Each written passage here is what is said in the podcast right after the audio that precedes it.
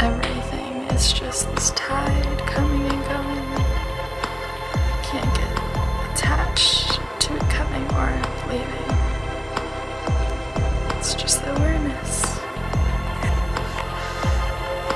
Everything, everything is just a little specimen.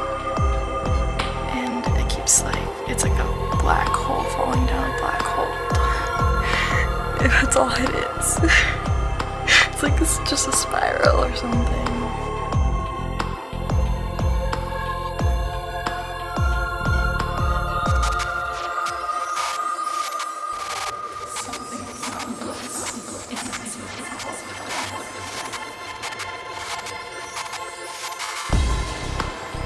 It's just this spiraling pattern.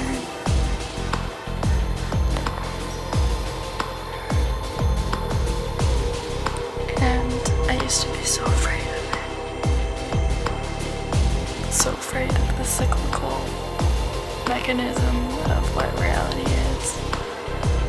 But if I change my perception,